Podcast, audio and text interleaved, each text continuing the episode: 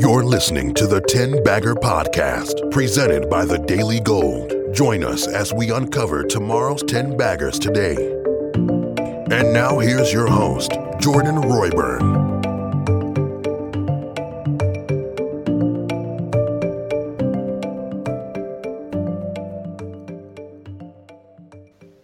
Hey, everybody, welcome back to the 10 Bagger Podcast. Today, this is episode number nine, and I'm speaking with a friend of mine. He's Mike Swanson. He's a publisher of Wall Street Window. That's at wallstreetwindow.com. And uh, Mike, as we get started, um, maybe you could talk about the history of your website and your business and uh, how you first got into gold in the bull market early in the 2000s. Yeah, that, and I, am going to link that uh, to the idea of finding ten baggers. It might be a little bit different than what some of your other guests will say that are actually more knowledgeable than me in specific mining and stocks and the industry as a whole. Not that I don't own mining stocks, but they just have a different uh, insider type knowledge than I do um, because I've have become more of a macro investor. Uh, when I started out was in the 90s, and I was trading internet stocks, individual internet stocks, and primarily using pure charts uh, and technical analysis, which I know you're an expert in. But back then, I knew and believed uh, the internet stocks were going to be a bubble and you know it one day crash. So I didn't believe in their fundamentals not the ones that I was buying, but you could buy stocks in 1999 that you know would go up 30% in a day. It was just insanity. But back then, um, well, as far as myself, I, I, I um, started a website uh, called Swing Trading Online that was about stock picks uh, in '99, and then in 2000, I changed it eventually into Wall Street Window, and I also ran a hedge fund for a couple years, uh, from 2003 to 2006, um, and after that internet bubble topped out, I first got into mining stocks in 2002 because um, they were starting a new bull market, and uh, and and ever since then, I've been very active in them one way or the other. Um, and I'm a believer right now that they're in a similar spot as they were in uh, 2003.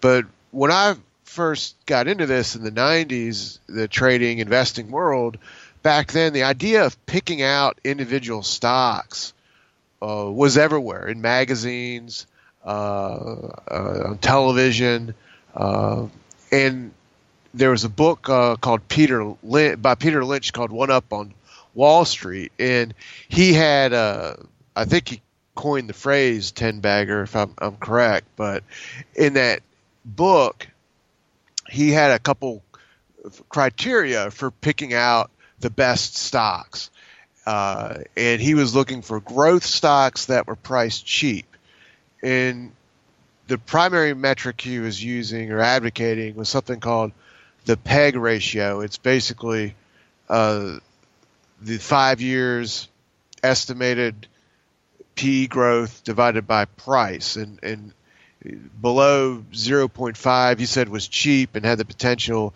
to go up incredible. And once it got to one it was fully valued. And two or three it's you know uh, a bubble basically. Um, so th- these concepts are popular back then. And this is a huge best-selling book, but we're in a different environment uh, today for two reasons. One, um, the individual investor, the, the, the for the most part, that's actively trading. Um, they're using exchange traded funds. They a lot of them don't even care about picking out stocks, and then a lot of them are using apps uh, in which they have very minimal information and are simply reacting reacting to price movement. And uh, I, I, think, in a way, these things have created a lot of dumb money in the market, where people aren't really doing much analysis and in what they're doing, and much less in the stocks that they're picking out. But the other thing about the idea of, of the Peter Lynch of let's find growth stocks cheap is that the U.S. stock market is more than fully valued. So it's very difficult to find stocks with low peg ratios uh, at all uh, for the most part. And in the mining world, um, some of the stocks that go up the most don't even have earnings. They're junior mining stocks or uh, exploration stocks that are developing an asset, um, and it's the future potential that makes them go up, and discoveries, not you know they got cheaper earnings growth necessarily that you can you know predict exactly what it's going to be. So all that said, uh, kind of what I was thinking about knowing I was going to talk with you is tell you what I've found to be the best stocks, the the ones that are ten baggers, and link this to the mining world. But it's basically not stocks that necessarily got low peg ratios or even you know earnings growth predictions to them. Um, it's stocks that are fundamentally cheap at the right time. So, for example, it's a sector that has been in a bear market for a very long time, and that's created a cheap valuations on the P ratio, book price to book, whatever, high dividends, even if it's the right sector. And if you can get in there while it's turning or early in a bull market, then you have the potential to get huge returns. Um, and it, that's the difficulty in that is if you try to buy in a bear market before it's over with, you can get uh, your face slammed into the wall. But if you truly buy something cheap at the beginning, you're going to get great value at values, and that to me that's what the real ten baggers are that that work out. They're they're great values when you buy them at the right price at the right time. Now, at the moment, um, well, the way I first got into the mining world and and the the ten bagger stock in the mining world I, I, I really recall first you know first got into was in 2002 gold was under $300 an ounce and people were had, had been bearish on it for years even though in 2000 it bottomed out and the mining stocks bottomed out. They all went sideways for, for two years with $300 as resistance. And after the 9/11 attack, uh, the stock market rallied, uh, and then it rolled over and was declining a little bit. And I, I knew I had no thought about the mining stocks at all, but this partner I had at the time, trading partner that we eventually ran this hedge fund together. He called me one week. I was sick, laying in bed, and said, "You got to look at the mining stocks." And this guy was just a pure chartist. That's it. And what happened was they the sector was holding up while the stock market was declining a little and had formed an incredible base to break out of. And so we loaded the boat on these on these mining stocks, and I actually met uh, in a chat room a friend of mine now that it's also one of your friends, David Skarica, and because at the time the stock market was bearish, and I, you know, this was like the best looking thing, and it looked like something that was going to go up for years, which it did. So through Dave, I went to mining conferences and and uh, got to know the industry and, and so forth. And at one of these first events, if not the first event I went to, maybe the first time I ever met Dave, uh, but it was that year. And again, gold was under three hundred dollars an ounce. Uh, there was a guy that had a booth at one of these shows called Stan Bharti, and he was had a stock, uh, a company he was CEO of called Desert Sun Mining. It was trading at fifty cents, and I bought that stock. I can't remember if I paid 50 cents for it or a dollar, but sometime that year I, I did buy the stock, and it ended up going uh, to ten dollars. Uh, so it may have been a fifteen or twenty bagger for me, but it got bought out by Yamana Gold, and, and it had it, it had a producing property that it was able to explore and and uh, prove up that it had more you know ounces and more economic viability and, and, and so forth. So it got bought out for ten dollars a share. That's that was a ten bagger, but I didn't really know it was going to be a ten bagger. I, I didn't, you know. Um, and and Bharti said some interesting stuff to me. I'll, I'll, tell you about in a few minutes. But uh, what the the moment though, to me, uh, the reason this all worked out and became a 10 bagger, and a lot of these mining stocks back then were 50 cents. Uh, uh, Yamana was under a dollar. I bought it, uh, and, and so was um, EGO. Uh, there was a company called uh, uh, not Silver Wheaton, but the original Wheaton was a huge stock back then. Uh, so, so, there are a lot of stocks back then. In 2002, there were 50 cents or a dollar that became 10 baggers. Desert Sun Mining was was the the best one for me. But what I want to suggest is that that what was happening was that sector had been bear market for several years, had formed a base with gold under $300 an ounce, and then broke out. And this, so I was in the at a place where the prices were cheap because of a horrible bear market.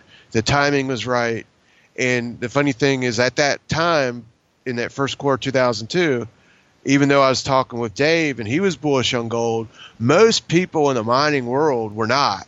Uh, we at this conference I went to, I would talk to people attending, and and they because they had been beaten up so bad by that bear market. Uh, uh there's very little confidence that that $300 level would be broken by these people, and of course it eventually was. Um, and there are some experts, so to speak, uh, Elliott Wave people, that once it did break 300, kept saying it was fake and it would crash and it had to go to 220 or some ridiculous prediction they had that had to happen before it could go up for real. They thought, which they were wrong, obviously. What I want to suggest is that today, um, last year, gold broke through 1350. I believe that 1350 level is equivalent to that 300 level in 2002. 1350 has been resistance now for over or was for about four years on gold. We broke it, and now you know we're about 200 dollars above that level, but the prices are still low. Uh, there's still a lot of value in the sector as a whole. So, to give an example, the average junior mining or exploration stock, these Vancouver penny stocks, throughout all the time I've been looking at these things up until 2012 when that last bear market began, the average uh, exploration company would have a market cap of $25 million. Now, you know, I can find a lot of them with market caps of 5 million, 3 million, 2 million. And I monitor the press releases, and sometimes they are uh, raising money in a private placement, and anyone can look at these, watch this, and say, "Oh, here's a private placement for a stock with a three million three million market cap, uh, or even a two million or two and a half million market cap. I can buy that, and if the metals market continues higher, which I fully expect it will over the next few years, if not this next decade, those are stocks that could easily be 10 baggers. It's not because of any sort of special insider knowledge or anything like that. Uh, it's just where we are in the market. Yeah, I mean, th- there's a couple takeaways from everything that you said. I think number one, you were talking about how um, the, the the real best chance at finding ten baggers just when you're looking at the stock market as a whole and not mining specifically is basically when they come out of a bear market. Because as we know, at the bottom of a bear market, things are priced so so cheaply and then you get the turnaround and you know that's how you get these massive rebounds that can turn into 10 baggers. And while you were saying that, I was thinking of the low in, in late 2015 or January 2016. Um, if you look at even optionality plays, like what they were trading at versus you know the NPV of their project, if they had a study, what they were trading at versus the uh, price of gold in the ground. So what you were saying about the market as a whole, that's exactly what happened in 2016 to precious metals. Because in 2015, I mean, those valuations were, from all the work that I had done, they were the cheapest in about 90 years. So that, I mean, what happened in 2016? That's exactly what you were talking about. Uh, what can happen after, you know, at, at the end of a bear market and going into a bull market. And secondly, I, you know, I, I think big picture, macro wise, we're really in the 1960s the similarities are really strong. However, we know that the gold price was fixed then. And if you look at how gold, if you look at the late 90s bear market, and then it had the, uh, you know, couple years of bottoming, uh, uh, 99 to 2001, and then it recovered and had that six year breakout in 2003, as you said, that's very, very similar to what happened this time around with, you know, we had the long bear market, and then it took really a couple years for the bottom to be confirmed. And then we had the six year breakout again uh, this past year, this past summer. Um, so, so with all that said, Mike, um, so then uh, and, third, your point about you know the, these ultra low market caps. Uh, Tommy Humphreys, we did an interview with him, and he was saying the same thing. In a bull market, these companies with a, a market cap of five or ten million, they can just go to fifty million for no reason at all other than it's just a bull market and everybody wants in. So um, I, I, I, guess my next question would be.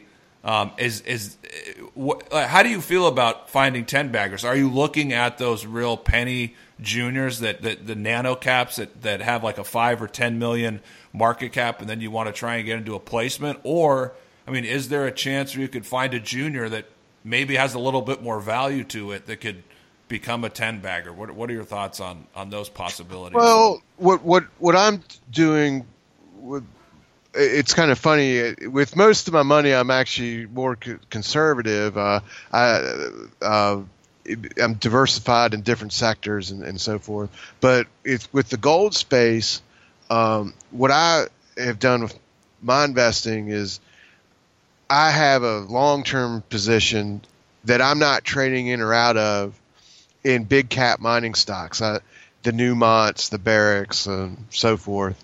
Um, and it, it, the funny thing about them, which to go back to the 2002 thing, is that um, in 2002, those stocks, the, the mining stock, the big cap mining stocks, really took off uh, for about eight months, and then they had a really violent correction. Um, and, and during that first run in them, though, these juniors and, and exploration stocks really didn't do much. Um, and and I think that is sort of repeated again in 2016.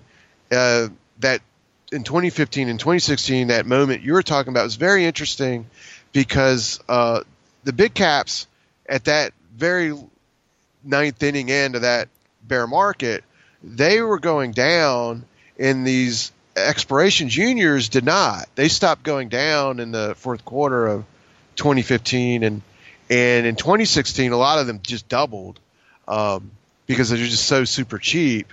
And the big caps, uh, since 2016, I would say, and, and going on to today, uh, I would say that they have done much better than the juniors as a whole. But again, this is what they did in 2002, with a few exceptions. I mean, there's some juniors that, such as Wallbridge, uh, uh, that you know, gone up to a dollar from ten cents and and, and, and so forth. Uh, there's a few, but as a whole, the sector is still very very depressed. And yeah, it jumped. It, it did jump off from being valued at almost nothing in 2015 2016 but there's really only been one leg up and that was it for the entire small cap junior space, exploration space. Um, so to me, I'm invested in these big caps. I'm not trying to trade in or out of. I'm not even. I'm not buying more either. Uh, I mean, if, if I had no position, I would. So, what am I buying? Uh, to answer your question, what am I looking at buying? And the truth is, I'm looking to buy the mo- the ones people think are the most speculative, uh, the, the the ones that are three cents, five cents to ten cents, uh, that are just exploration stocks. Um, the thing with the the juniors that have production, you got to be good at knowing which ones are the best companies, which ones truly have the best properties. I don't have that kind of knowledge. You you you, you know people that do, uh, and and you know I, I I know people I talk to myself. So what I think is the easiest way to make money is to find some of these smaller plays that are exploration that are priced very low and something is going on with them where they're going to you know they're not sitting there doing nothing. You know a lot, a lot of these stocks they are or the companies are sitting there doing still sitting there doing nothing because the, market is still depressed. They still have some difficulty a lot of them in raising money. It's not a hot space yet. But i think it will heat up. That's what from again that 2002 to 2012 time period around 2003 or 2004 the small cap space started to heat up. And you can make money buying these things and getting that I mean, market what happens though once you reach that point is it becomes very difficult um, and i you know this probably we probably won't get here for another year or two uh, but once most of these junior, most of these uh, Vancouver stocks are 25 million market cap. What'll happen is if you try to just trade the charts, it becomes very difficult to to to win uh, at it unless it's a, a producing company that's going to you know come into production and grow earnings with multiple properties or some company's going to make a discovery. If some fundamental event happens you can make money still but just trading the charts randomly i mean on random stocks very very difficult to to uh, to make money once the market gets more valued than it is. But right now the valuations are still so low that you know i believe you can buy stocks that are a nickel that will go up, um, you know, at least to 20 cents, and a lot of them will be 50 cents or higher, uh, even a dollar. I mean, it, and uh, it'll it'll be really uh, interesting. So that's my main goal uh, when it comes to this space personally, is to do investments in a lot of these cheap stocks. I'm just watching the news wires and. And, and you know, if something looks interesting, I start calling around, ask you, have you heard of this company? You know, ask people, if you heard of this management team? Do you know anything about these properties? Because, you know, a lot of people, I, I don't know. I know a couple, like, let's say groups out there that operate multiple companies or, or, or start them up, but I don't know everyone, that's for sure. So I call around and, and find out. And that's the old saying, you know, the, the best ones of these stocks. They got the right properties, they got the right people, but then they'll have a third thing, uh, and that's uh, promotion. So it's helpful if you get a stock that you know the people aren't just going to, you know, the companies just don't sit there and think, well, we got a great company and that's all we need to do is raise money and do nothing. They they got to get the word out on the stock. They got to do interviews, go to conferences. Um, do something, you know, or else no one will, you know, it just helps a lot, especially now when there's still very, very little retail interest. But I believe it'll come. Um, to me, the, this space is like the marijuana space was um, over the past couple years, where there are all these marijuana, cannabis penny stocks that got a lot of attention of small traders. Those stocks, for the most part, have all collapsed, and the think that plays over with. But I, I believe in time, those type of people will flock into into this space, and that's really what will fuel uh, the prices higher. So, uh, with all that said, Mike, can you share uh, a stock that you own that you think has ten bagger potential? Well, um, it's um, kind of funny. I, I I mean, the one the ones I own have already gone up, so I'm kind of looking for new, new Like, ones. You know, Wall, uh, Wallbridge. I know you had you had Wallbridge, Yeah, had and you were Wallbridge. also in Aftermath, which is not quite a ten bagger yet, but is getting pretty close. yeah, yeah. Well, I mean, I, I got that. It almost is. I mean, I got in at six cents, and it's gone touched fifty cents, so that would become one. Uh, but you know, over the next year or, or a couple years, um, well, that that maybe maybe that's a good lesson in, in how this sort of works too. Uh, in the or will happen with all these stocks, I believe. So Wallbridge, I mean, uh, Aftermath is a silver stock that has uh, two properties, and they haven't even started to drill on them yet. It's just a it was a development stage company or blank check stock last year, and they raised money, bought the properties, got a new CEO uh, this fall, and now they're going to get ready to start drilling. So just people, I guess, getting the word out on the stock has helped the stock go up to over 20 million in market cap. Um, and what's going to have to happen now is the next stage of doing the drilling, getting you know some positive results. That'll justify the market cap and, and drive the stock up. And you know, it's and so that's I guess what I'm trying to suggest and, and saying that is, I think all these most of these stocks are still dead. Um, frankly, the these junior and penny stocks are. You know, I, I looked through a couple hundred of them, and from September to now, a lot of them are barely even moving. Even ones that have done private placements aren't really taking off. A few of them, don't get me wrong, a few of them have, but most of them, you know, uh, aren't. So I'll give you, okay, here's a, I guess a 10 bagger. Um, to give you an example, there's a stock called Gold Cliff Resources, GCN, it's 10 cents.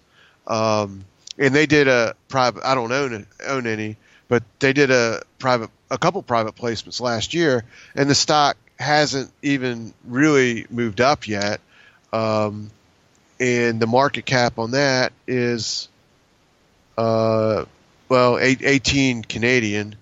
Uh, so, you know, it, in my in my view, all these stocks should be worth 20 million US or 25 million, and it, you know, on a fundamental basis, and they're still cheap. So I think this stock should go up. It hasn't. It's not. It's barely even trading. It's done through 3,500 shares a day.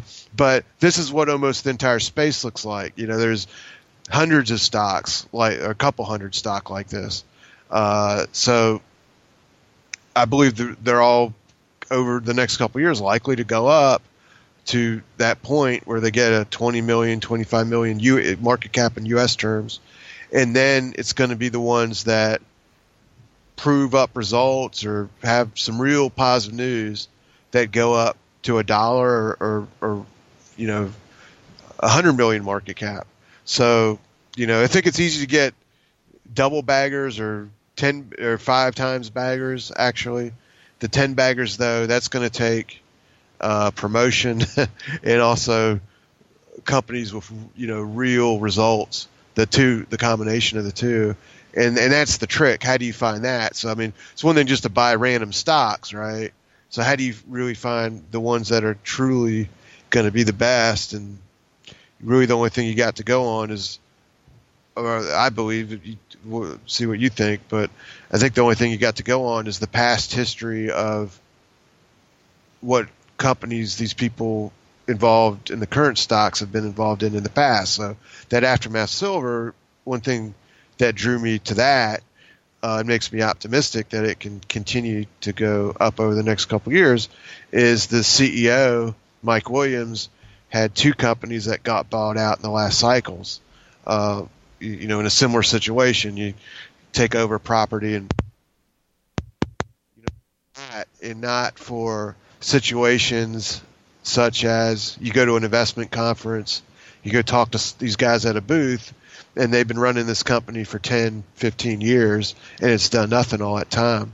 Um, so y- you'll be able to go. I believe, you know, I've, I've saw that uh, in the past. You, you know, when the market's hot, the, there's there'll be stocks out there that have been around forever, and the, the companies have never done anything, and they still got 25 million market caps, and and then you know if you buy it, nothing happens because nothing's right. going to happen. so, so that'll happen. You know, we're not, I don't think we're at that yeah, point that, yet. That, we will be in a couple years. That that sounds to be like the prospect generator stocks. yeah, yeah, it'll it'll come. It'll we'll get there, but the, even those stocks, I believe, can go up. You know, from Absolutely. here. Absolutely. But but you were one thing about aftermath um, is these two projects that uh, they acquired or are acquiring in the they're in the process of acquiring is I mean there was lots of silver there. So I really like that because if there's an asset there that has some past value or they have some kind of a resource, then you can at least anticipate well this could have a certain amount of value at you know X gold price or X silver price. I mean, I, that situation with Aftermath when its market cap was in the basically nothing in the single digits, and you have two projects at a medium grade of silver and have about 67 million ounces of silver equivalent, it's pretty easy to do the math in your head to think, okay, well, if the market gets going, you know, this is going to be a 20, 30, 40 million market cap pretty easily. Yeah, that's a really good point. Uh, but I, so, yeah, I, but yeah. sorry to cut it. No, I like the criteria that you said, like looking at management. I would say, yeah, and they're what they've done in the past, and then I would add to that, look at the project. Like, is it a early? St- does it not have any drill holes? I mean, you might get lucky, and like, and it might be like aftermath where they actually have a project where it had some past it, it has some defined value, or you can define that value yourself. It's a lot easier that way. I mean, because if yeah, that that's a real that's a real good point. Like a brownfield uh, thing. Yeah, actually, you're making me think about something I need to do uh, today. Uh, uh, but to get to give you an example, what you're talking about, or two examples. Last year, I got a list of at some point all the mining companies that, or found a list of them of all the all these exploration stocks that are near production, and to be and they weren't in production yet, so that would mean they've got you know high grade properties, uh, a couple million ounces of gold and so forth. And some and a lot of them were still cheap. They every most of them I was looking at still had market caps under twenty million dollars, and and a few of them are doing private placements. I should have should have bought them in hindsight but I need to. I'm thinking to myself, I got to go get that list and keep my eye on them again. But uh, to flip it around though, uh, today I scanned the uh, newswire and I saw three mining companies announcing private placements. All had market caps under five million dollars. I'm thinking, you know, I'm doing this because I think I, you know, that this is a good time to start buying some of these. But I looked looked at one of the companies, and it said that uh, the property they're going to drill is some somewhere in the North America where there's um, uh, logging properties, hundreds of acres for logging, and a logger saw a boulder that had some gold in it. So that disco- they're calling that a discovery, and they're going to drill drill for that. So I'm like, is that really viable? I, you know, is that does that really make sense? Is that a good, good, uh, pro, you know, good property? You know, uh, that sounds kind of crazy. Yeah. Well, I, on that note, Mike, uh, we have to wrap it up here. We could talk all day about this, but uh, thanks so much for the info. Uh, I, I, really appreciate it. I appreciate the history, the origin of ten, the ten bagger story. And uh, before I let you go, please tell our listeners uh, your website and how they can follow your work.